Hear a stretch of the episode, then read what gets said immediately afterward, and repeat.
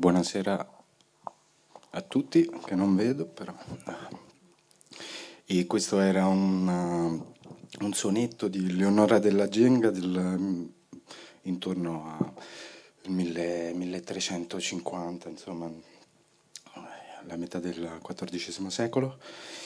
E ora io vi leggo la risposta eh, di Mariangela Gualtieri, che ha letto questo sonetto, era la sua voce, a, alla poetessa Mariangela Gualtieri ha partecipato a questo volume chiedendoci subito posso scrivere una lettera alla morta? Ho fatto certo e, e questo è il, il risultato che sta nel libro.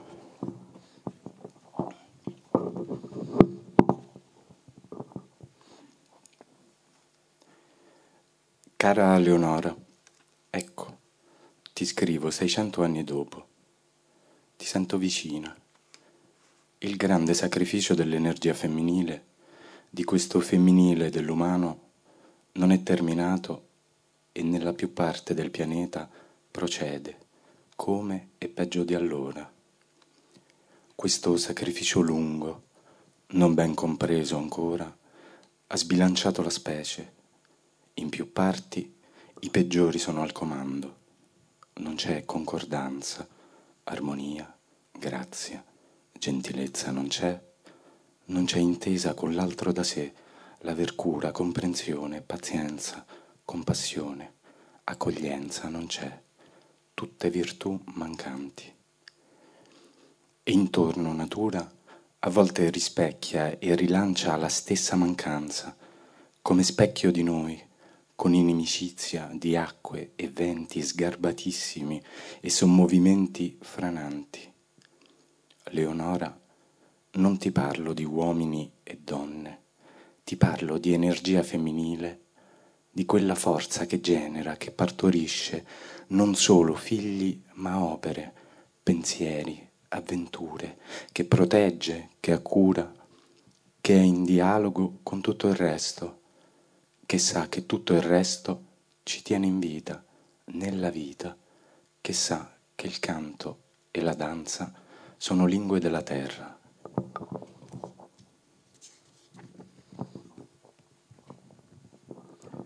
Ti parlo, Leonora, di quella intelligenza d'amore che adesso mi muove il respiro, mentre qui, accucciata nella campagna, vengo vicina a te che non so dove sei, cosa e come eri allora e come sei ora.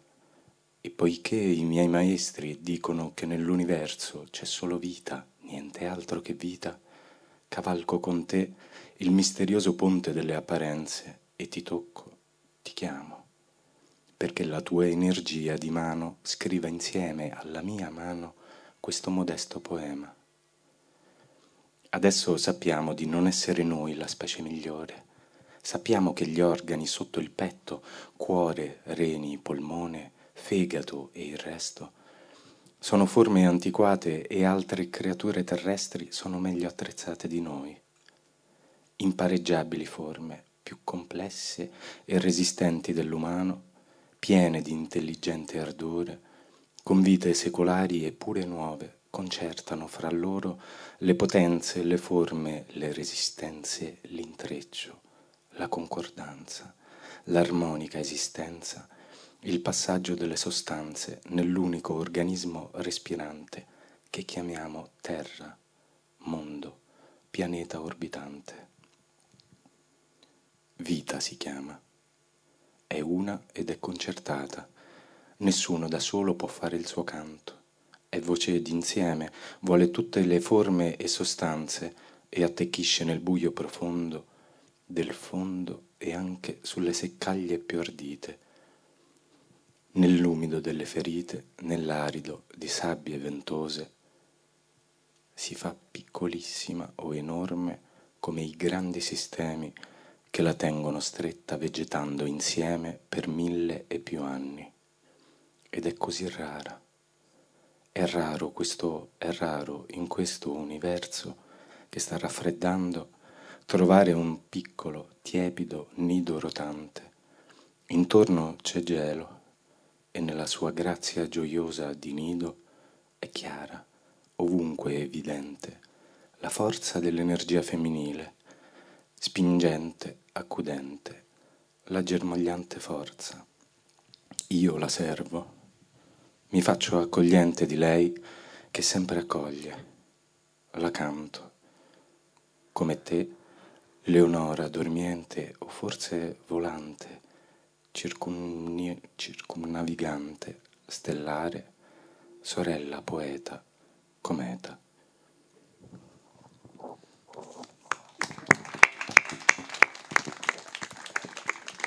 Questa era una, la poesia di Mariangela Gualtieri e questo è un libro, oggi pomeriggio c'era un incontro e è venuta fuori questa parola alla fine dell'incontro, eh, autocoscienza, ecco io direi che questo è un libro di autocoscienza. e se Fabio vuoi iniziare a spiegare qualcosa. Sì, allora eh, noi siamo io appunto e Andrea Franzoni, i, i curatori di questa collana eh, che si chiama Talee per la casa editrice Argolibri di Ancona e la storia appunto della nascita della casa editrice è legata strettamente eh, a questo libro. Perché? Perché eh, per poter far nascere questo progetto editoriale eh, abbiamo partecipato appunto ad un bando della regione Marche eh, per la creazione di un, um, di un, libro particolare che potesse appunto eh, riunire insieme eh, tanti no, momenti storici, quindi noi fino ad arrivare ovviamente al, al contemporaneo. E mm, poi Andrea magari brevemente ci racconterà anche appunto del, dello studio iniziale, della ricerca iniziale per ritrovare e riscoprire queste, eh, queste poetesse eh, appunto marchigiane del Trecento. E, mh, è interessante innanzitutto che mi immagino insomma una platea così ampia non, non sia composta da tutti storici, quindi anche brevemente immaginare il Trecento, no? eh, si veniva da eh, due o tre secoli di grande benessere, le, mh, sia materiale che culturale.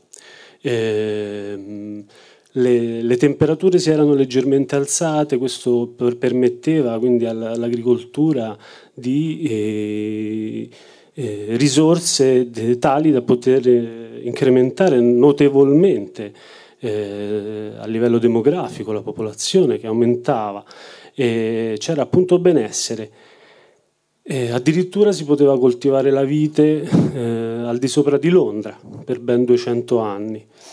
Poi improvvisamente all'inizio mm, del Trecento qualcosa cambia, un cambio radicale del clima, eh, si abbassano notevolmente le temperature, le estati diventano piovose, piene di alluvioni, grandinate incredibili.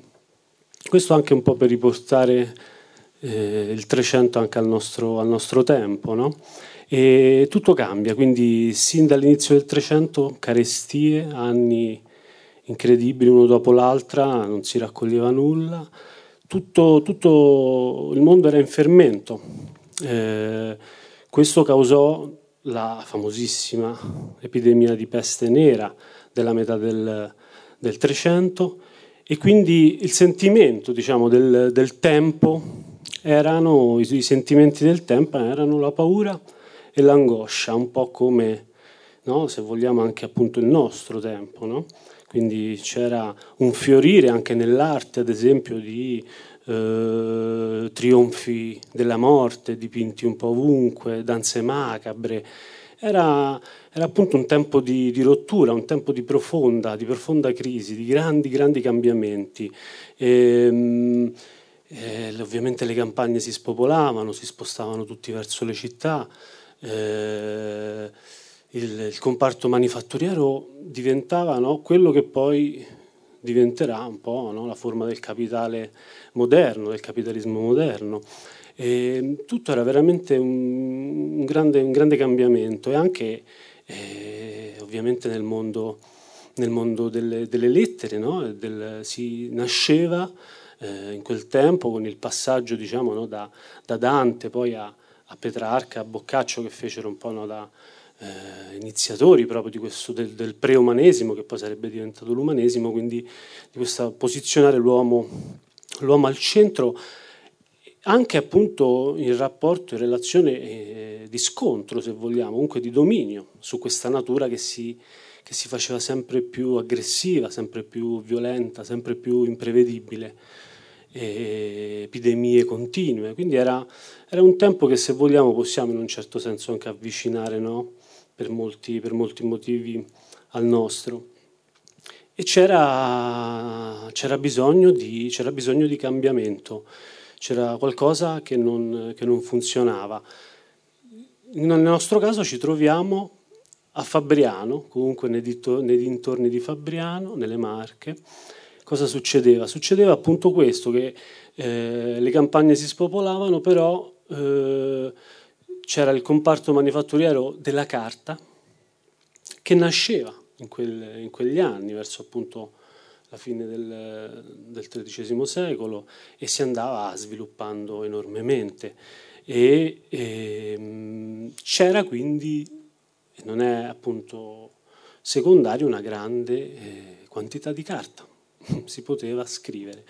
E, ehm, a livello appunto, eh, cioè, quindi sorge in questo, questo piccolo, insomma, in questa piccola realtà fabrianese un piccolo gruppo di, eh, di donne, poetesse, che iniziano a scriversi l'un l'altra, eh, sotto nella forma ovviamente del, del, sonetto, ma quello che più eh, davvero sconvolgente, no? rileggerlo 700 anni dopo, sono i temi, i temi di questi, di questi sonetti, pensieri che si scambiavano nella forma poetica, queste poetesse. E eh, la richiesta era appunto una richiesta radicale eh, di cambiamento. Abbiamo ascoltato no? eh, il sonetto letto da Mariangela Gualtieri, Tacete o Maschi. C'era proprio una, no? Una necessità di eh, riformare il sistema patriarcale, di, di scontrarsi con, una, con quel sistema che ovviamente nel mondo delle lettere e della cultura la faceva da padrone e eh, di trovare una propria via, un proprio io, un proprio io soggettivo che scrive finalmente, si esprime, esprime il proprio malessere, la propria, o comunque eh, la propria necessità di, di, di, fare parte del processo culturale di cambiamento in atto. E, ehm, quindi nostro, la nostra idea diciamo, editoriale è stata appunto quella di riportare, no? uh, di, far, di restituire questi testi ehm, di riportarli nel, nel, nel, mondo, nel mondo odierno, nelle, nelle, nelle lotte appunto eh, di genere che, che, che, che viviamo, no? che assistiamo tutti, tutti, i giorni, ehm, attraverso eh, le parole di alcune poetesse contemporanee eh, che potessero appunto, come appunto nel, no, nella, nella, tradizione della, della della risposta, del dialogo eh, fra poeti, delle trovatrici, insomma, la nostra tradizione, come anche qui, tra l'altro anche qui in Sardegna, no? e, ehm, quindi un dialogo aperto e continuo fra, fra, queste poetesse del Trecento e alcune poetesse contemporanee eh, che noi abbiamo, abbiamo insieme ovviamente deciso e scelto potessero essere per diversi motivi che poi magari Andrea mi spiegherà meglio, Mariangela Gualtieri, Antonella Nedda e Franca Mancinelli che è qui con noi. E, ehm, il tutto eh, ci, ci, piaceva inoltre eh, poter eh, far dialogare questi testi anche con una, una partitura visiva di questo appunto trapassare no, di voce in voce eh, nel tempo, di questo trapassare anche di, di generi e di forme ed, è, ed, abbiamo deciso di affidare questo lavoro eh, visivo che potete, eh, cui, alcune opere appunto potrete vederle eh, nel, nello schermo alle nostre spalle, nell'altra, nell'altra zona, ehm, a Simone Pellegrini, una, un artista eh, anconetano, ma appunto di stanza a Bologna, ma insomma che insomma, espone poi in, in, tutto, in, tutto, il mondo, soprattutto per questa sua capacità appunto di, eh, di far... Um, di, di, di, riconnettere il mondo biologico, il mondo vegetale con, con, la parola e con le forme, come sempre, d'altronde ha fatto la, la poesia, la migliore, la migliore poesia. Eh, travalicare i generi, le forme, eh, andare oltre appunto anche eh, l'idea stessa di genere. No? E, ehm, quindi io lascio mm, brevemente la parola ad Andrea che ci, appunto, ci racconterà un pochettino anche della sua no, ricerca e eh, di quest'idea insomma, che, che, poi ha nutrito eh, questa piccola creatura e poi abbiamo con noi appunto eh, i due massimi studiosi eh, tra i massimi studiosi delle scritture femminili da cui appunto siamo anche partiti per, per la ricerca ovviamente del, di, questi, di, questi, testi e di queste opere, che sono Daniele Cerrato e Mercedes Aliaga Flores, che sono qui con noi eh, dell'Università di Siviglia. E avremo modo poi di ascoltare anche appunto eh, sempre tramite la, la, sua voce Antonella Nedda che leggerà appunto il testo da cui lei è partita e, e, la sua risposta in versi e ovviamente Franca Mancinelli che è qui con noi e che insomma appunto ha fatto un ulteriore lavoro ancora diverso da quello fatto sia da Maria Angela Valtieri che da Antonella Nedda e avrete modo di ascoltarlo dalla sua, dalla sua voce.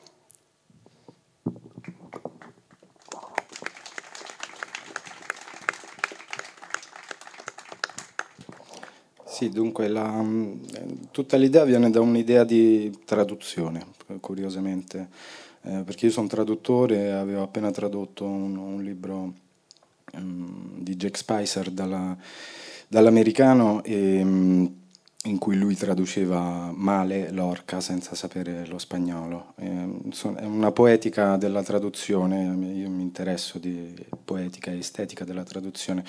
In questo caso eh, si è verificata una poetica del dialogo, eh, cioè mh, mm, non so se avete seguito l'incontro prima di, tra lo scontro tra Eliot e Williams, da una, da un, ci sono due filoni maggiori, c'è una, una poetica dell'arte pura, no? Del, dell'opera magnifica, del capolavoro, eh, che sta sola in se stessa, in qualche nuvoletta da qualche parte, e una poetica relazionale del dialogo, eh, quella che poi fu detta um, arte relazionale. E, um, l'idea soprattutto qui era uh, mettere in relazione tantissimi piani e, e penso ci siamo riusciti in qualche modo. E I piani erano delle poetesse eh, che scrivono sonetti nel Trecento, che si scrivono tra di loro ehm, e che formano un gruppo, sì lo formano, eh, quello poi ce lo spiegheranno più in dettaglio i filologi, e far uscire fuori dall'accademia, dall'università dei testi italiani appartenenti alla nostra tradizione, farli uscire fuori dall'università eh, di modo che possiamo leggerli tutti. In che modo? Pubblicandoli eh, eh, accanto a delle poetesse contemporanee, viventi.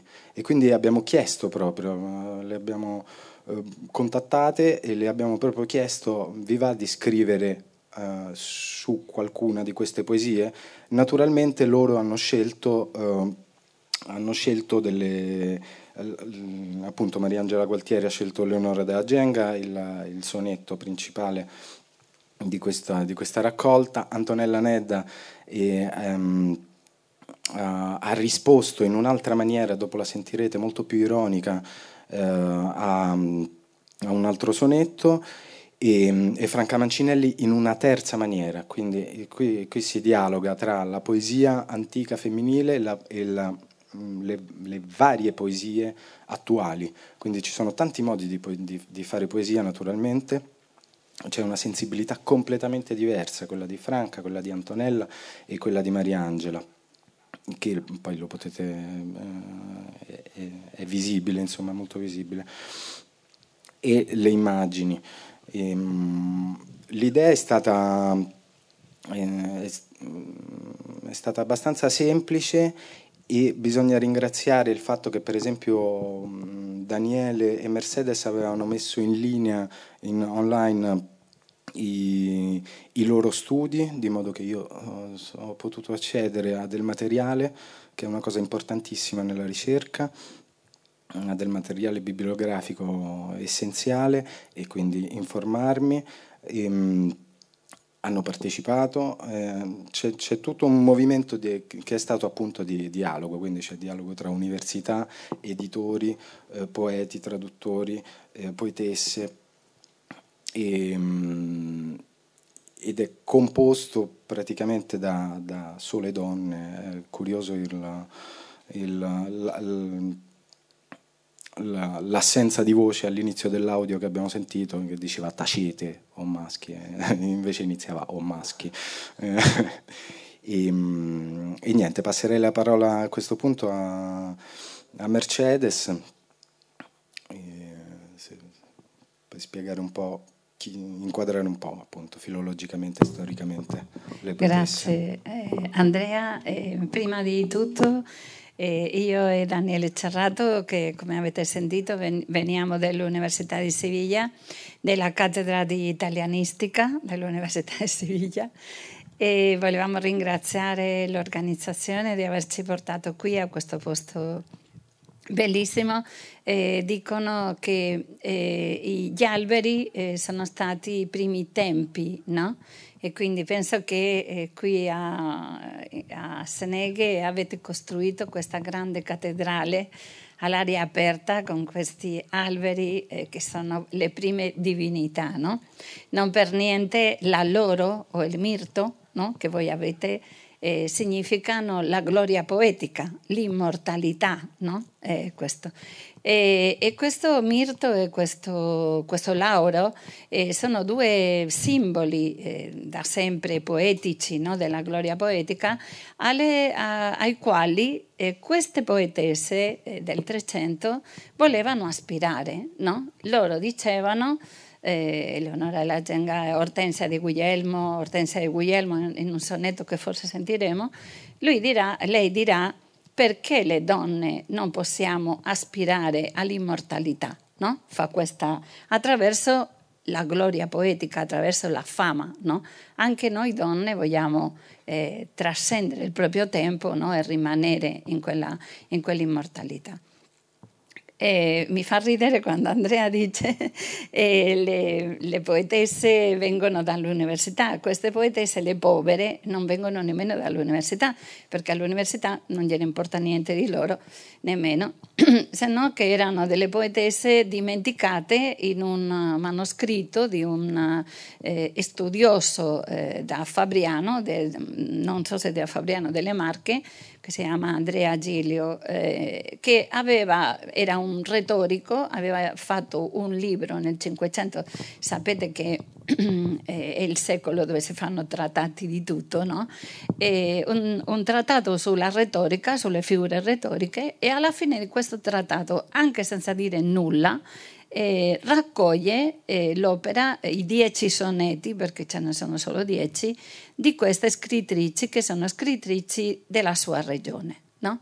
E quindi fa questa operazione diciamo, di riscatto, perché lui questa operazione la fa eh, un secolo e mezzo dopo che loro sono già morte, eh, come si fanno per molti autori dei primi secoli, che non sono, non sono, loro che scrivono e si conservano quegli scritti, sono quelli che vengono dopo che li raccolgono in altri canzonieri o altri tipi di testi. No?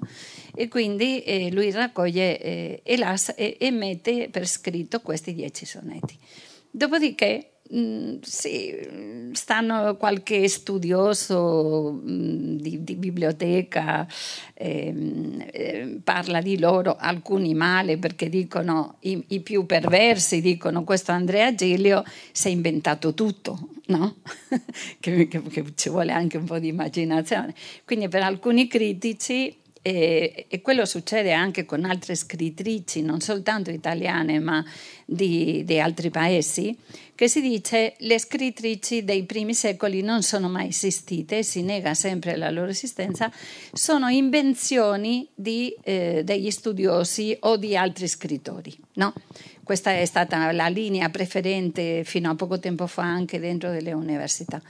Quindi quando noi abbiamo fatto il nostro studio eh, su queste poetesse, che è stato nel 2010, abbiamo iniziato a fare una ricerca sulle scrittrici italiane inedite e sulle scrittrici che parlano de, di altre donne o che parlano della condizione femminile, allora ci siamo imbattute in queste, queste scrittrici e quindi poi... Eh, tutti pensavano chi, chi, poteva, se lungo i secoli molti studiosi hanno detto queste donne non sono esistite, è ovvio che i filologi che vengono dopo dicono eh, chi mette le mani a questo? Cioè, se tu ti metti a fare un, un'analisi su delle poetesse che non sono mai esistite, capirete che siamo una frana di filologi che non serviamo a niente, no? che, che, che, ci inventiamo le cose. E quindi nessuno si voleva mm, bagnare, per così dire, i panni eh, facendo uno studio su di loro. No? E noi che siamo un po' eh, filologi spericolati, possiamo dire così, eh, abbiamo incominciato un po' a indagare e, e siamo arrivati a delle conclusioni, che non sono conclusioni perché è un cantiere aperto, diciamo, però eh, sembra abbastanza chiaro che eh, le poetesse eh, delle Marche del 1300 non sono le uniche scrittrici del 300, ce ne sono tante altre. E quindi se ci sono altre scrittrici dentro del 300, eh, perché non dovevano esserci anche le poetesse? No? Una... noi rispondiamo a questi, a questi filologi. E quindi è molto interessante, eh, è stata una ricerca molto interessante perché per, per, tutte queste voci che poi vengono a negare questa scrittura femminile, quando poi in realtà questo è un pregiudizio, si persona che conosce a fondo la letteratura sa che le donne eh, scrittrici in Italia sono presenti fino dal 1200, le prime donne, eh, compiuta donzella, Nina siciliana, no? una nella scuola siciliana, un'altra nella scuola toscana, vuol dire che eh, in questi circoli poetici, i primi circoli poetici della letteratura italiana, ci sono anche le scrittrici, no? E quindi eh, fin dall'inizio sono presenti e c'è una tradizione di scrittura femminile che arriva fino adesso, no? A, ai nostri giorni. E in questi giorni, ieri e oggi, ehm, si è parlato qui di egemonia, si è parlato qui di subalternità, si è parlato qui del, del centro e della periferia, no? E, e questo se riferito alla Sardegna, no? E questo eh, se noi lo vogliamo trasportare al terreno al terreno letterario, possiamo dire che la letteratura scritta dalle donne è stata sempre una letteratura esistita, però alla quale non si è concessa nessuna importanza proprio come alle zone periferiche, no? non soltanto Sardegna, ma ce ne sono tante, tante zone periferiche nel mondo. No? è una cultura subalterna, la cultura che hanno creato le donne dentro della macrocultura è una cultura subalterna, una cultura colonizzata dall'immaginario maschile, no? perché la cultura non è stata pensata per le donne, storicamente non è stata pensata per le donne. L'esempio più chiaro è che da quando sono nate le università, nel secolo X-XI, dipendendo no, dalle, dalle zone, le donne sono nate e appena nate si proibisse alle donne frequentare quelle università. Quindi gli uomini fanno la cultura universitaria e dall'università si deroga anche alle associazioni, a, a, so, alle accademie, a le, tutti gli enti culturali, diciamo, dal secolo XI, quindi sono 11 secoli, no? se, se conto bene. E le donne quando sono potute andare all'università? tutte, tutte, le leggi che permettono alle donne di andare all'università iniziano in Inghilterra, che sono un po' più avanti ne, alla fine del, dell'Ottocento, e in, in, Italia, in Spagna, inizi del Novecento, inizi del Novecento. Quindi un secolo che le donne andiamo all'università. Quindi questo queste sono le cifre, eh. quindi questo dà un'idea, poi su questo si può parlare. Quindi questa è un po' il, l'operazione che ha fatto questo libro, no? Ha fatto uh, due operazioni uh, complementari. Da una parte riscattare le donne del passato, le scrittrici del passato, ma ancora più importante l'operazione di dimostrare, mettendo in dialogo queste scrittrici del Trecento con le scrittrici del Novecento, una, si riscatta anche una tradizione di scrittura femminile che è sempre esistita, però che è stata poco studiata e che ovviamente non è stata trasmessa, perché se le scrittrici non sono nei programmi di letteratura, se non sono dentro della cultura, come le lingue no? autoctone, se questa lingua autoctona non viene messa nella scuola, è ovvio che prima o poi si perde, no? Lo stesso le scrittrici, queste scrittrici se non formano parte dei programmi di letteratura, della cultura, è ovvio che tutti ignorano questa parte della cultura, no? E, e questa è un'ingiustizia sociale. È un'ingiustizia perché tutti noi abbiamo diritto a conoscere ciò che si è scritto dentro della nostra cultura, tutto, non solo la parte che hanno scritto gli uomini, ma la parte che hanno scritto gli uomini e la parte che hanno scritto le donne. E poi ognuno decida che la cultura è il regno della libertà anche, no? Ognuno può decidere chi sono le sue autrici o i suoi autori preferiti. Ma se noi conosciamo soltanto la cultura e gli uomini, cioè i nomi degli autori, difficilmente potremo sceglierne altri, no? altrimenti. Quindi è una scelta un po' costretta, no? eh, cautiva, prigioniera. Daniele.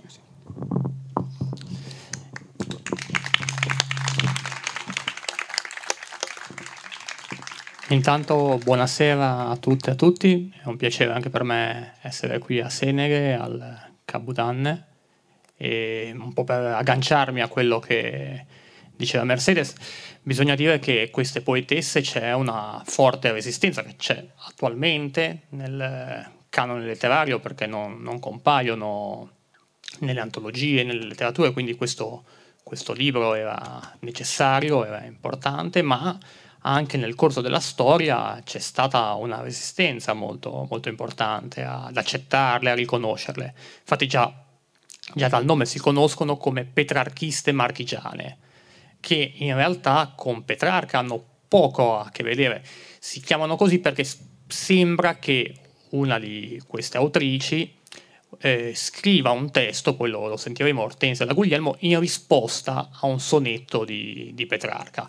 Però i temi, i temi che trattano queste poetesse sono soprattutto temi civili, l'amore non, non, compare quasi mai, c'è un amore, magari un amore, una sorellanza, c'è questo amore verso le, le compagne, c'è questo, questo, appoggio reciproco, quando muore una di loro un'altra scrive celebrandola, ricordandola, ma non c'è un amore tradizionale come, come celebra Petrarca nelle, nelle, sue liriche. E quindi già da subito c'è questa etichetta, anche nella critica letteraria del Cinquecento, del Seicento, eh, vengono conosciute come petrarchiste.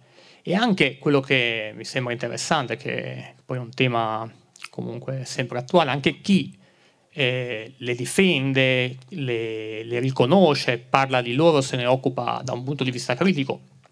E ci sono, ci sono anche degli, degli autori, adesso forse uno dei più conosciuti nel, in questi secoli è Gidio Menaggio e Gide Menage, che è un autore molto importante che studia Petrarca e lui parla appunto di, di, di queste autrici e dice sì sì, eh, sono esistite, ma quando quando parla di loro la, la, la, sua credibilità cade, cade, dice sì è un grande critico ma quando parla delle poetesse marchigiane si sta sbagliando, quindi anche chi si schiera dalla loro parte eh, va diciamo, contro la sua fama, contro, contro il suo credito, quindi viene, viene, danneggiato, quindi c'è sempre questi autori che in quel momento si dimostrano filogeni, quindi appoggiare la causa femminile, diciamo, perdono la potere nel, nel, clan, nel clan maschile.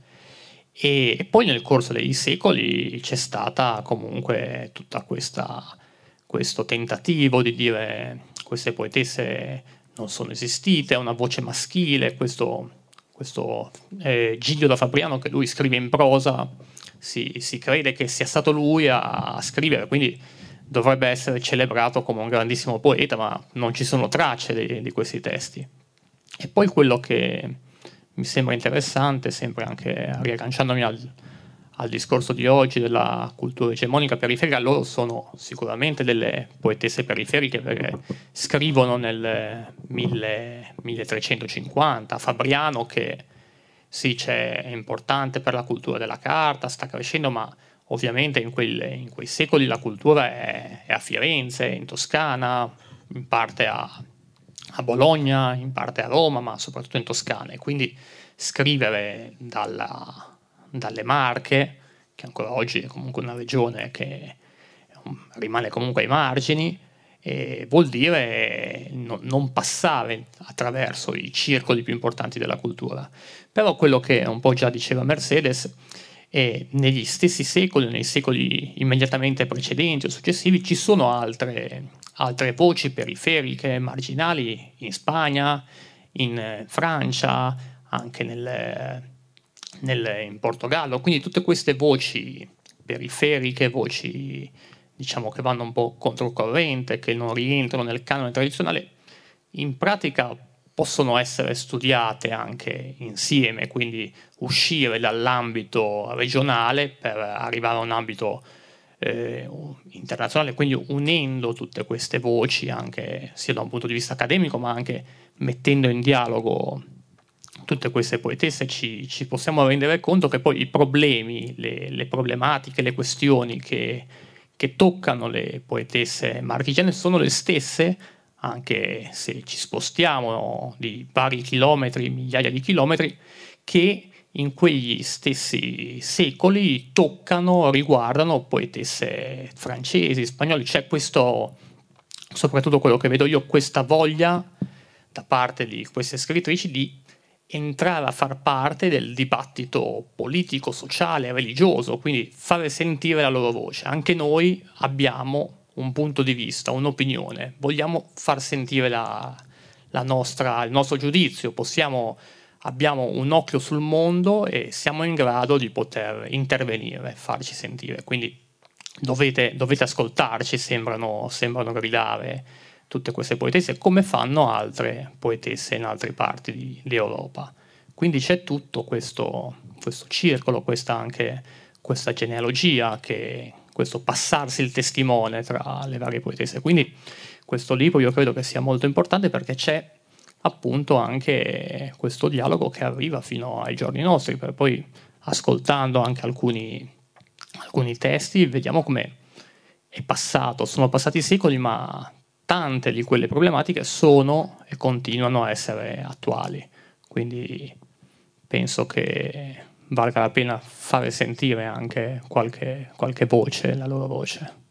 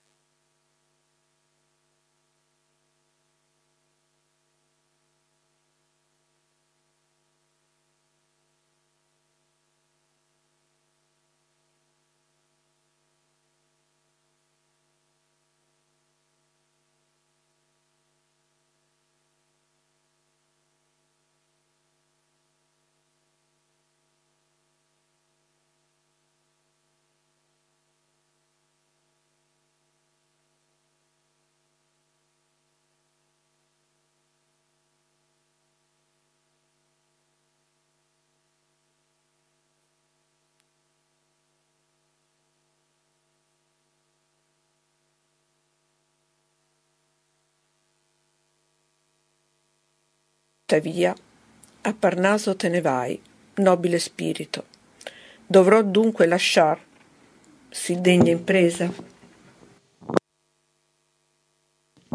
Questa era una poesia di Ortensia di Guglielmo e ora ascoltiamo la poesia che Antonella Nedda, che leggeva in questo caso, eh, ha scritto in risposta a Ortensia di Guglielmo.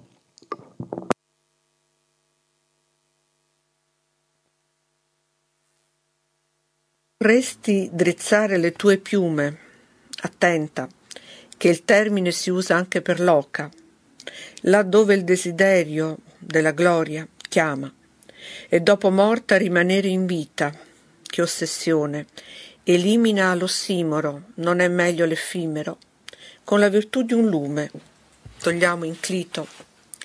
Dici che il volgo è inerte, reo, e ha smarrito la via, ma quale? Ti addita col suo biasimo, è normale, come i maschi nei social, seguaci di quell'onan che non ha meglio da fare.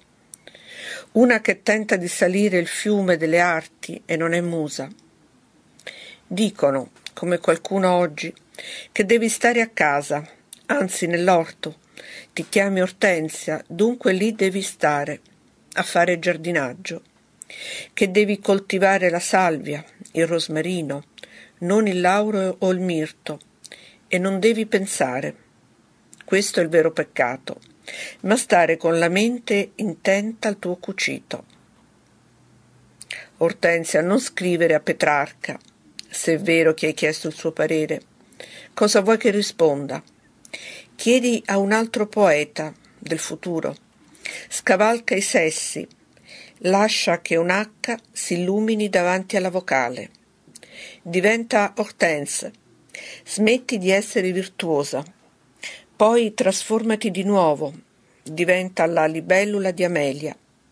Disperdi il seme, l'umore, smetti di sospirare per la fama, disubbidisci. Stai fuori dall'elogio e dalla rima. Diventa spensierata, filosofa dei boschi. Deponi la speranza e la paura. Diventa un corvo, una cornacchia. Trovati da sola. Applauso a Antonella Nedda che non è riuscita a stare qui con noi.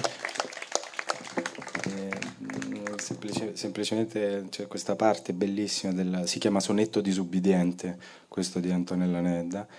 E, ehm, semplicemente per chi non lo sapesse, eh, quando dice diventa Hortense, Hortense è una poesia di, di Rimbaud, e, ehm, ripresa poi da, da Amelia Rosselli nelle, nelle, nei suoi primi scritti in cui parla di ortensie, eccetera. E mm, passerei la parola a Franca Mancinelli che ci spiegherà magari un po' come ha lavorato anche su questa proposta strana di dialogare appunto con, con testi di poetesse antiche, morte, vive, non lo so. Buonasera a tutti, anch'io volevo ringraziare di cuore gli organizzatori di questo bellissimo festival. E, mm, è la seconda volta che sono qui, ma la prima è stata diversi anni fa eh, con un uh, grande maestro che ricorderemo domani, Franco Loi. E, e cre- grazie, grazie Franco. Mm.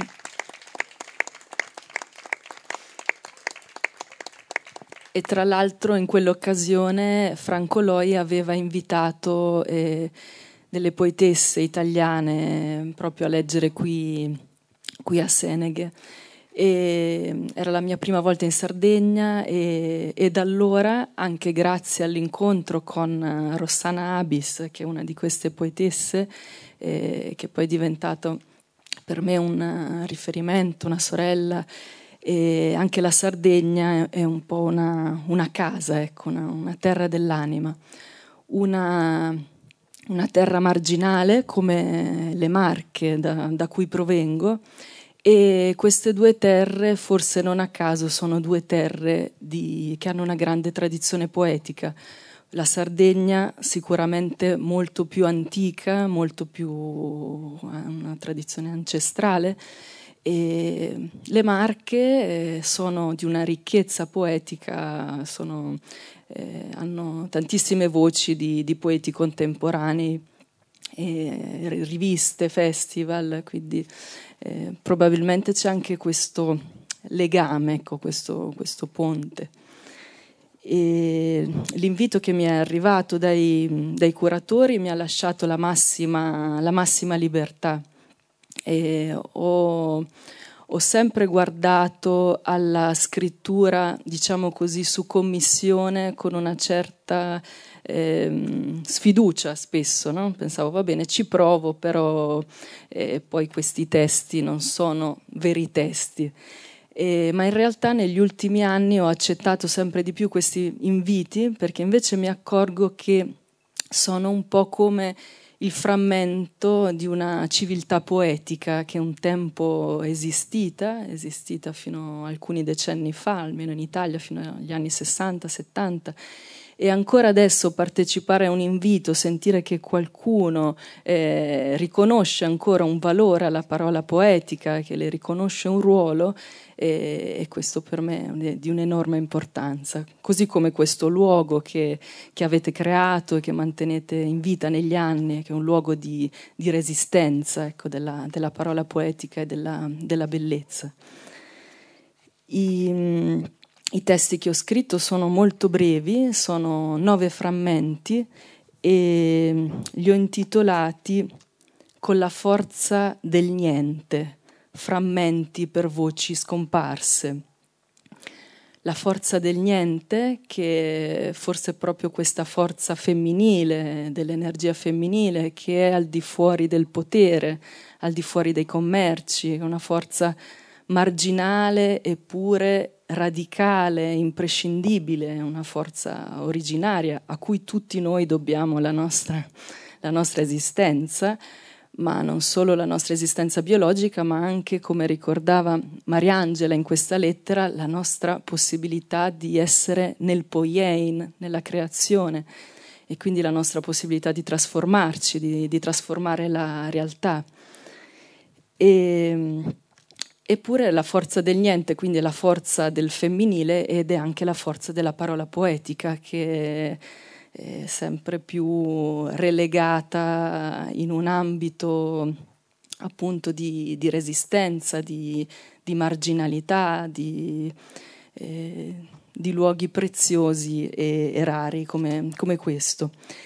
E io vi leggerò alcuni di, di, questi frammenti e inizio con i due che, mm, che, si sono ispirati proprio a questo sonetto che avete sentito leggere da Antonella Nedda. E il mio lavoro è stato quello di non tanto dialogare né con un'autrice in particolare né con una poesia in particolare, ma piuttosto con eh, dei versi a volte, delle parti di versi e, e l'ho fatto nella maniera più libera, come se fossero poi delle polveri o delle rifrazioni di immagini, quelle che riaccolgo nella, nella mia voce. Ecco, il, il verso da cui sono partita è quello che dice e dopo morte rimanere in vita. E quindi cercando di riflettere su questa, mm, su, sul come rimanere, sul come si resta, e spesso si resta scomparendo, un po' come è successo a loro. E, e anche la scrittura in fondo è un restare cercando, almeno per come la vivo io, facendo sparire qualcosa um, eh, che ha a che fare con la nostra individualità e cercando invece di raggiungere una, una sorta di unità originaria che, che ci appartiene tutti come, come viventi. E questi sono i due frammenti. Torna un cumulo di pietre a segnare il cammino. Fatti traccia con la tua sepoltura. L'infinito dei morti espande un'altra galassia.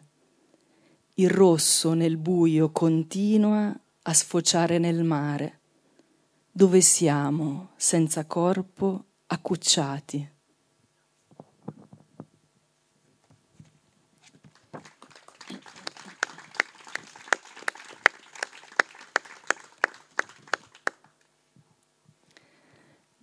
Grazie. E l'altro sonetto è quello di Lidia di Chiavello. Non so se qualcuno dei miei compagni lo vuole, lo vuole leggere. Sì.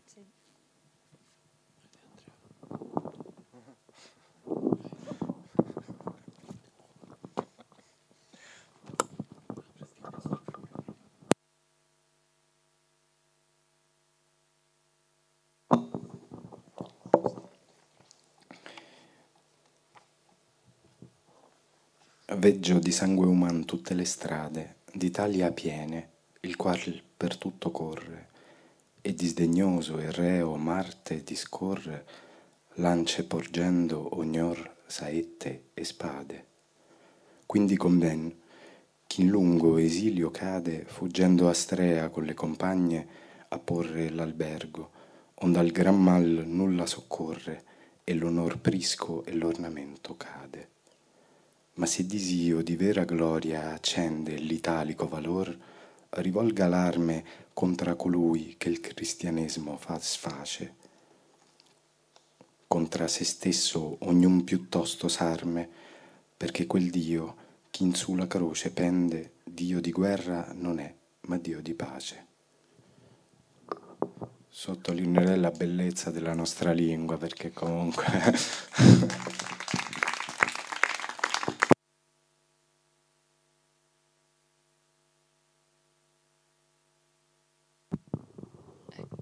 E di questo sonetto eh, le, le, polveri che ho raccolto vengono dal primo verso che dice appunto veggio di sangue umano tutte le strade. Il frammento che dialoga con questo dice così. Lungo la rete di sangue asfaltato, le ceneri dei luoghi aspettano di viaggiare come polvere sacra. E l'altro frammento che ho raccolto da Lidia dice così, quello di Lidia, contra se stesso ognun piuttosto s'arme. E questa lotta, questo armarsi, eh, mi ha fatto pensare invece alla, armarci della parte più fragile di noi, il nostro cuore, le nostre emozioni. E questo è il mio frammento. Stanno ancora tessendo, salda il filo respiro e accogli tutti i colpi di un cuore, armati. E, e anche questo che ho, ho, raccolto sia da Lidia ma anche di questa immagine di questa poetessa che si chiama Elisabetta Trebbiani, ascolana, che nella sua breve biografia, quel poco che sappiamo di lei, dice che fu di alto coraggio e armata di notte tempo andava in compagnia del marito a cui molto piacevano l'armi. Mercedes, ci puoi dire quell'aneddoto che mi raccontavi prima su, su, lei, su questa Elisabetta Trebbiani detta poetessa combattente? Eh, sì. Mi raccontava un aneddoto. Sì, perché si sa molto poco della vita di queste donne, perché sappia, sapete che le cronache cittadine raccolgono sempre eh, i, i, fatti, no? eh, i fatti storici nei, nei, quali poche volte partecipano le donne.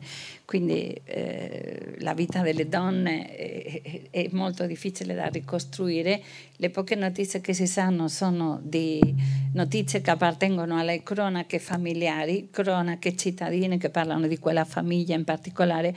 Ovviamente tutte queste poetesse non erano poetesse del popolo, erano poetesse che appartenevano alla borghesia, all'alta borghesia, alcune erano nobili e questo era il normale in questo momento storico, no? Perché non tutte le donne, ma neanche tutti gli uomini avevano accesso all'istruzione. Non stiamo parlando di, di periodi storici dove l'istruzione era veramente per molti pochi e dentro di quei pochi ancora meno per le donne. No? Di questa Elisabetta Treviani eh, la, quello che si sa è che lei eh, aveva sposato un uomo del quale era molto innamorata, dice la cronaca, e, e quindi fin qua è tutto bene, però eh, che era più giovane di lei, che anche già questa è una cosa un po', un po strana, e che lei eh, lo accompagnava eh, con l'armatura e le faceva da guardia del corpo e quindi era lei che proteggeva il marito, cioè, eh, cosa che non è strano, no? adesso può sembrare strano, però se stiamo pensando che eh, eh, di lì a poco nasce Giovanna d'Arco, ad esempio, no? quindi di donne travestite e vestite da soldato ce ne sono tantissime di donne che vanno alle, alle crociate, di regine che eh, si mettono al comando dei propri eserciti, quindi non era una cosa mm, strana, voglio dire. E quindi che lei muore eh, appunto per una ferita che riceve in, una, in mm, uno scontro mm, per strada del marito, perché questo marito suo era un, testa calda, non so come si può dire in italiano, cioè, sì, esatto, un attaccabrighe e, e, come succede spesso chi, chi, è andata di meglio è stata, di, me, di, mezzo è stata la moglie, no? è stata ferita in, questa, in, questo scontro ed è morta di, di questo. No? che una, è, è simpatico, no? insomma insolito, insolito, insolito. E il breve frammento che ho, che ho dedicato a queste, a queste polveri eh, dice così, eh, con la forza del niente, del non avuto mai niente da barattare, i gesti ricompongono una lingua si allaccia al mio corpo un'armatura.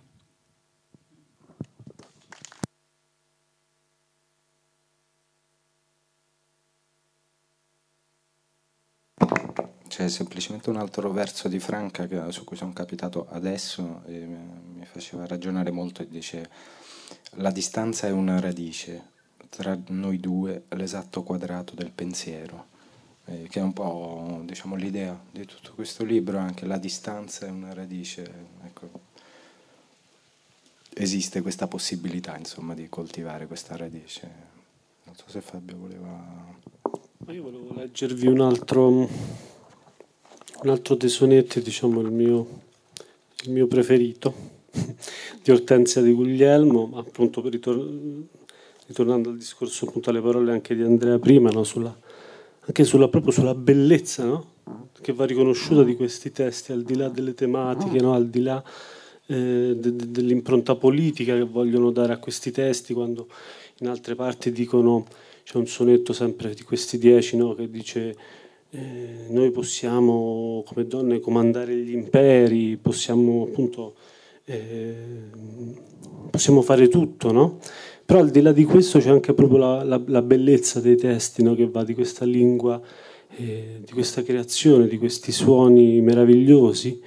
E, mm, c'è questo testo appunto di Ortensia eh, che fa tema e speranza entro il mio cor fan guerra e quanto innanzi lo sperar mi tira, tanto il timore indietro mi ritira mi innalza quel, questo mi getta in terra, mi scioglie l'un, l'altro più stretto afferra, ed in mille pensier mi involve e gira, onde lo spirito mio piange e sospira, ma non per questo il suo valor lo sferra. Al fin poiché il tardar nulla rileva, e fatta del mortal periglio accorta, la speme i colpi suoi tutti rinforza. Anima, dice, alla celeste porta, diamo l'assalto, e se il nemico aggreva, sai che il regno del ciel patisce forza. E poi particolare, molto particolare, c'è questo appunto sonetto no, che, eh, che, a quanto pare, poi ovviamente lì sono molto discordanti eh, gli studi, no, le ricerche nel corso dei secoli, eh, alcuni appunto eh, dicono che Francesco Petrarca appunto abbia risposto eh, ad Ortensia di Guglielmo con questo, con questo suo mh, sonetto la gola e il sonno e l'oziose piume hanno del mondo ogni virtù sbandita, ond'è dal corso suo quasi smarrita nostra natura vinta dal costume.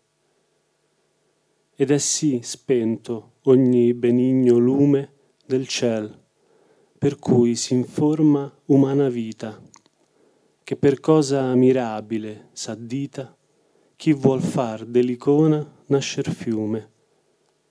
Qual vaghezza di lauro, qual di mirto? Povera e nuda vai, filosofia, dice la turba al vil guadagno intesa. Pochi compagni avrai per l'altra via, tanto ti prego più, gentile spirito, non lassar la magnanima tua impresa.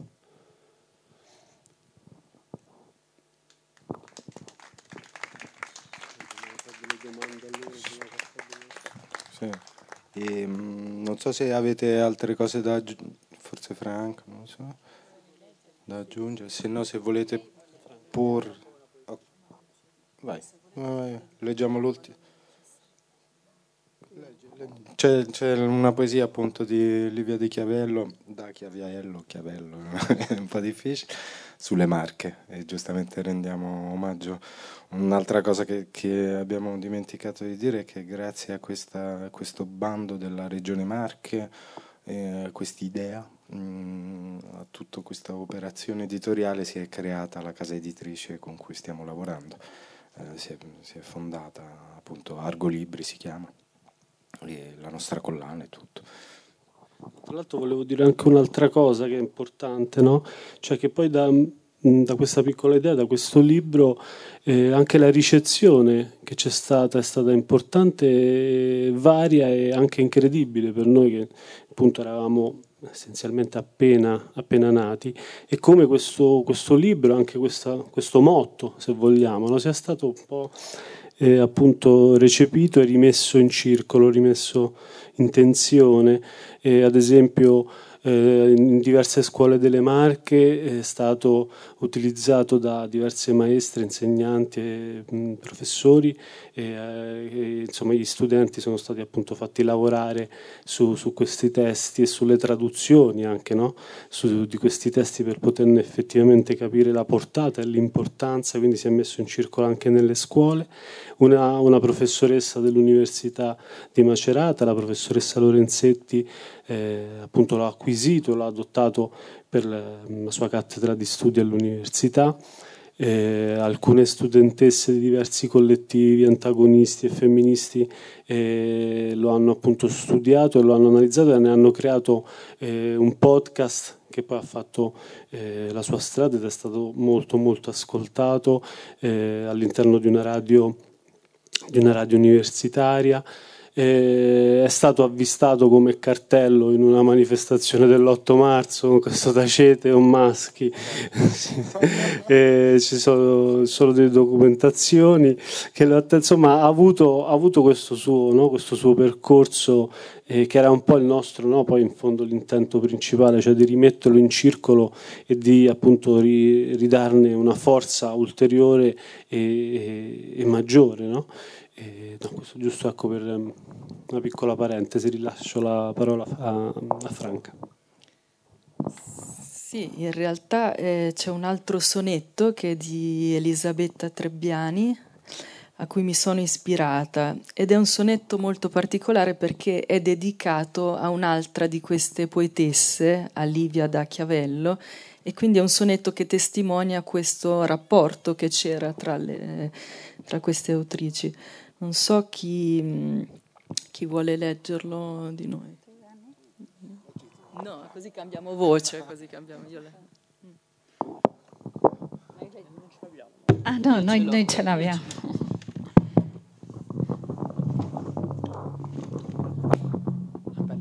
magari lo, lo introduciamo. E lei scrive Elisabetta Trebbiani questo sonetto dedicato a Livia da Chiavello e parla dei fiumi delle rispettive città che si incontrano e qui, quindi chiede al fiume della sua città di portare un messaggio al, attraverso il fiume della, della città di Livia Chiavello, quindi c'è questo dialogo tra di loro attraverso questo elemento fluviale. E quindi, trunto mio, che le falde avvien che bace, alla cipta de Pico e più de Marte sin mar, dove ogni fiume amista face, t'incontrassi col Gian, diglie in disparte che annunzi in nome mio salute e pace alla mia Livia, perita domne arte, la qual sia l'orecchi ed occhi piace, o se veggia in persona o scriva in carte. La carta bianca, di più tu gli accenna, che del suo bel paese ella ne mandi per scrivervi sue gesta inclite e sole. Ma più che la sua carta, la sua penna vorrei, mentre or laudar suoi merti grandi, sol la sua penna eloquente ce vuole. Quindi era Elisabetta Tarbiani a Livia da Chiavello. E adesso sentiamo. Mm, sì. Quindi ci sono adesso la, quindi c'è anche un riferimento proprio a Fabriano, al, al mondo del, del, libro e della carta. Adesso sentiamo la risposta di, di Franca. Poi la, la, invita a scrivere, perché più che la sua carta, la sua penna, sì. quindi la sua scrittura. Quindi ritornano i simboli che presenti anche nella, nella poesia di Livia da Chiavello, che proprio diceva io vorrei pur drizzare queste mie piume eh, da questo sonetto, quindi ho, mm, sono partita dal rapporto di, di lontananza tra due, tra due voci, cioè, si sente anche questa sorellanza no? tra, tra, loro. E, e poi anche da questi elementi, la carta bianca e la penna. E i frammenti che sono nati, che alcuni di questi sono poi raccolti nel mio libro che è uscito a settembre per la Marcos y Marcos, Tutti gli occhi che ho aperto, in una sezione che si intitola Luminescenze. E dice così. Non può disperdersi, si ricompone a ogni svolta il viso, come uno stormo in viaggio. La distanza è una radice tra noi due, l'esatto lato quadrato del pensiero. Dentro questo recinto respiri con piccoli balzi. Ti è rimasta una penna per ricongiungerti alla specie. Hai scritto, hai perso, carta bianca, vita in estuario per una diga e il suo specchio opaco.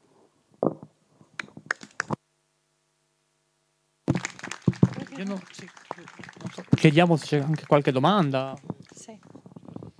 Volevo dire un'altra cosa.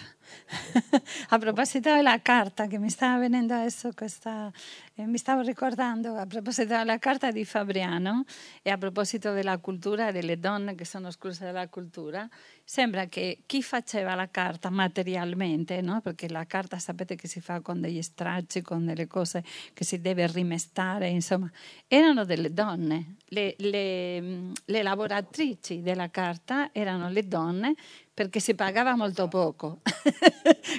è, perché era un lavoro che non voleva nessuno perché si pagava molto poco e quindi lo facevano le donne. E quindi questa questa, notizia, questa cosa no? è una cosa come che ti fa, non so, a me mi fa venire i capelli dritti in testa, perché eh, le donne fa, facevano la parte materiale della carta alla quale loro poi non avevano accesso, no? non potevano utilizzare. No?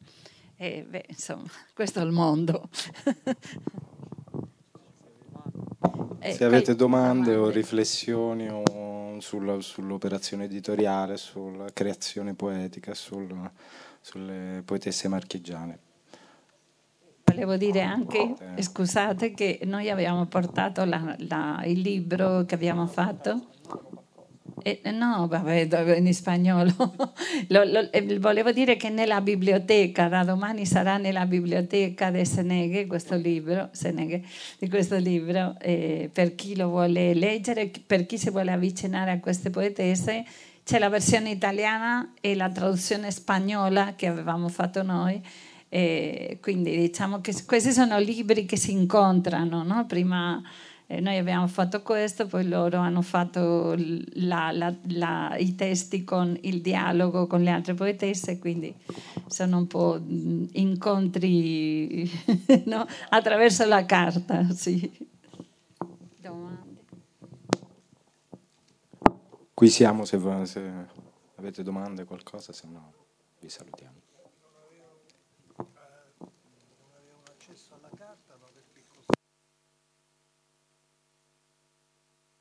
La carta costava eh, ah, perché ha domandato perché non avevano accesso alla carta. Beh, la carta era uh, qualcosa che costava molto e poi che la carta la utilizzavano le persone che sapevano scrivere. Ovviamente la maggior parte delle donne e degli uomini non sapevano scrivere, no? Eh, però chi scriveva dentro della classe colta e privilegiata erano soprattutto gli uomini, per questo motivo che le donne erano state, non erano educate dentro dell'educazione che si prevedeva per le donne, non era previsto eh, saper eh, scrivere o avere una cultura umanistica. No? Di lì a poco, perché stiamo parlando del 1360, intorno al 1360, eh, queste donne che scrivono sono le prime che un po' eh, appartengono a delle famiglie che edu- educano le figlie come se, se fossero figli, no? danno a loro anche un'educazione umanistica eh, facendole eh, scrivere, leggere, leggere, scrivere la grammatica, un po' eh, quelli che erano gli studi umanistici. No? E lungo tutto il Rinascimento noi avremo queste donne che poi molte di loro saranno scrittrici, no? ma alcune di loro non saranno scrittrici, saranno donne di potere. Ad esempio, qui in Sardegna, io prima tenevo in testa, mi è passato, nel 1360, più o meno in questa epoca, delle scrittrici petrarchiste, voi avete a Eleonora d'Arborea, no? questa donna che è la padrona di Oristano e che eh, eh, modifica la carta di Logu, no? una donna che eh, occupa il potere e quindi com'è che queste donne occupavano il potere? Perché avevano ricevuto la stessa educazione che era destinata ai maschi, però questo era solo in questa classe sociale eh, la nobiltà e la, la, i, i borghesi, i ricchi mercanti borghesi, che erano soprattutto mercanti, che si erano arricchiti e che eh, volevano anche entrare in questa classe colta, no? diciamo. E quindi è un periodo veramente interessante della storia perché per, questo, per questa idea che l'educazione doveva essere, che anche le donne dovevano essere educate, non per, per, una questione femminista né niente del genere, di uguaglianza, l'uguaglianza non c'entra per niente, era per una questione di convenienza familiare. Perché? Eh sì, era una cosa di convenienza familiare perché una donna colta poteva, eh, in caso di, eh, se eh, apparteneva alla nobiltà, in caso che eh, mancasse suo marito suo padre, poteva occupare, che è quello che è successo con Eleonora d'Arborea, poteva occupare il, il potere e quindi il potere rimaneva dentro della famiglia, non andava a finire in un'altra famiglia, no? E nel caso delle, delle donne della borghesia eh, potevano occuparsi dei negozi familiari, no? E durante tutto il, il Cinquecento abbiamo questi milioni di donne, le donne della casa d'este, della casa, tutte le donne delle case nobiliari che prima o poi occupano, sono, o sono reggenti o occupano il potere durante un po' e quindi sono in grado di farlo perché hanno ricevuto questa educazione. E alle donne viene affidata, dentro del governo, viene affidata la parte della, mh, delle relazioni internazionali. No? Le relazioni internazionali in quel momento si fanno in latino, si, eh, si parla latino e quindi sono delle donne che parlano latino e che sono dico, eh, state eh, educate per eh, diciamo, poter occupare questi, questi, posti.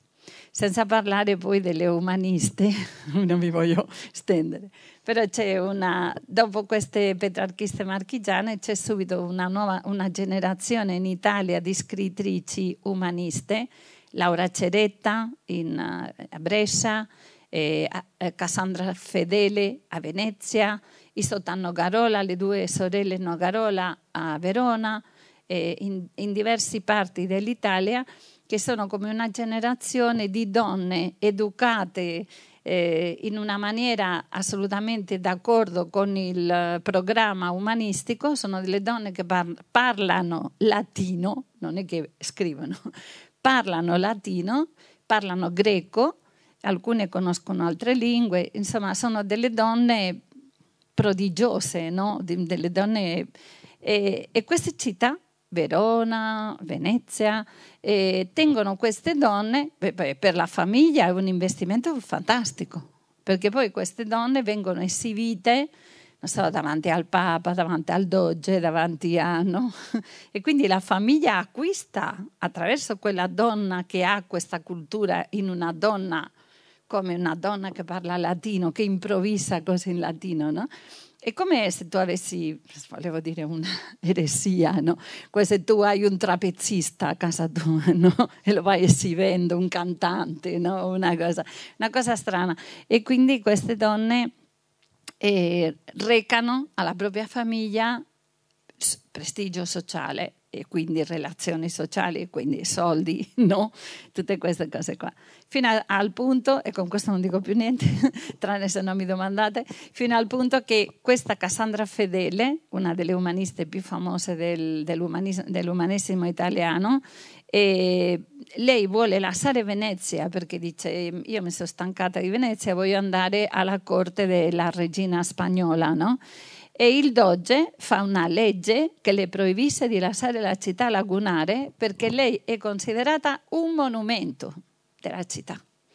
Quindi tu non te ne vai di qua, perché qua viene la gente per vederti. Cioè, invece di andare per le reliquie, no? C'è tutto un turismo che si sviluppa attorno a queste donne che parlano latino. No? che la gente vuole andare, no, andiamo a Venezia che andiamo a ascoltare Cassandra Fedeli, no, andiamo a vedere questa donna strana che parla in latino. Quindi eh, veramente il mondo della cultura fatta dalle donne, il mondo delle scrittrici italiane, veramente è una storia fantastica, piena di cose come questa, eh, che sono eh, interessantissime, no? Eh, è molto importante conoscere anche, no? Vabbè, non dico più niente. Perché... No, per collegarsi a, anche alla domanda che sull'educazione femminile, non l'abbiamo detto, è interessante in questo contesto che abbiamo detto, loro sono le poetesse marchigiane, sono donne della nobiltà, donne della borghesia, però a loro volta aiutano altre donne, ad esempio abbiamo la testimonianza di un'altra poetessa meno conosciuta Arcangela da Fiore che viene presa diciamo, nella scuola di, di una di queste poetesse e quindi aiutano altre poetesse più giovani che cercano di, di affermarsi, quindi c'è questa solidarietà femminile, c'è questa amicizia tra donne, quindi smentiscono già nel 300 che non ci può essere questa alleanza, questa, non c'è questa rivalità, anzi c'è un appoggio reciproco, quindi creano proprio questa generazione, quindi questa, questa scuola, questo gruppo si, si aiutano, si, si, sostengono a vicenda e quindi aiutano anche chi rispetto a loro hanno meno possibilità, quindi fanno, fanno scuola, anche in questo senso ci, ci, danno, ci lasciano anche questa, questa lezione per, per, l'attualità, quindi di, di fare squadra, fare, fare rete. Se non ci sono altre... Sì, le scuole erano... C'erano le scuole gestite dalla Chiesa. Ah, a domanda se le scuole erano gestite dalla Chiesa. E alcune scuole erano gestite dalla Chiesa, però in tutti i comuni italiani, da quando esistono i comuni, più o meno 1200, eh, no? eh, i, i comuni hanno le scuole comunali, quindi scuole pubbliche nel 1300 dove eh, gran parte della popolazione eh, impara, soprattutto nelle, nelle, città, io parlo di Firenze, Firenze Siena e Venezia, no? in queste città sicuro che esistevano, eh, dove eh, i cittadini imparavano a leggere e scrivere quel poco che c'era bisogno per il commercio perché le grandi città italiane che vivono del commercio hanno bisogno di una, eh, una popolazione che sa fare di conto, ad esempio, no? e che sa scrivere quelle poche cose per la merce, so, la lana, il grano, no? tutto questo. E questo era, era mm, affidato alle scuole comunali. Una cosa da aggiungere, in quel secolo nascono, ad esempio, l'Università La Sapienza, che sarà la più grande d'Europa, l'Università di Pisa, l'Università di Perugia, siamo sempre in quel, in quel periodo lì. Grazie a tutti di, di aver ascoltato. Grazie soprattutto a, tutto il gruppo del Cabudan che, che, ci hanno invitato a questo invito straordinario in questo festival. E, e niente, saremo al bar se, se avete altre domande.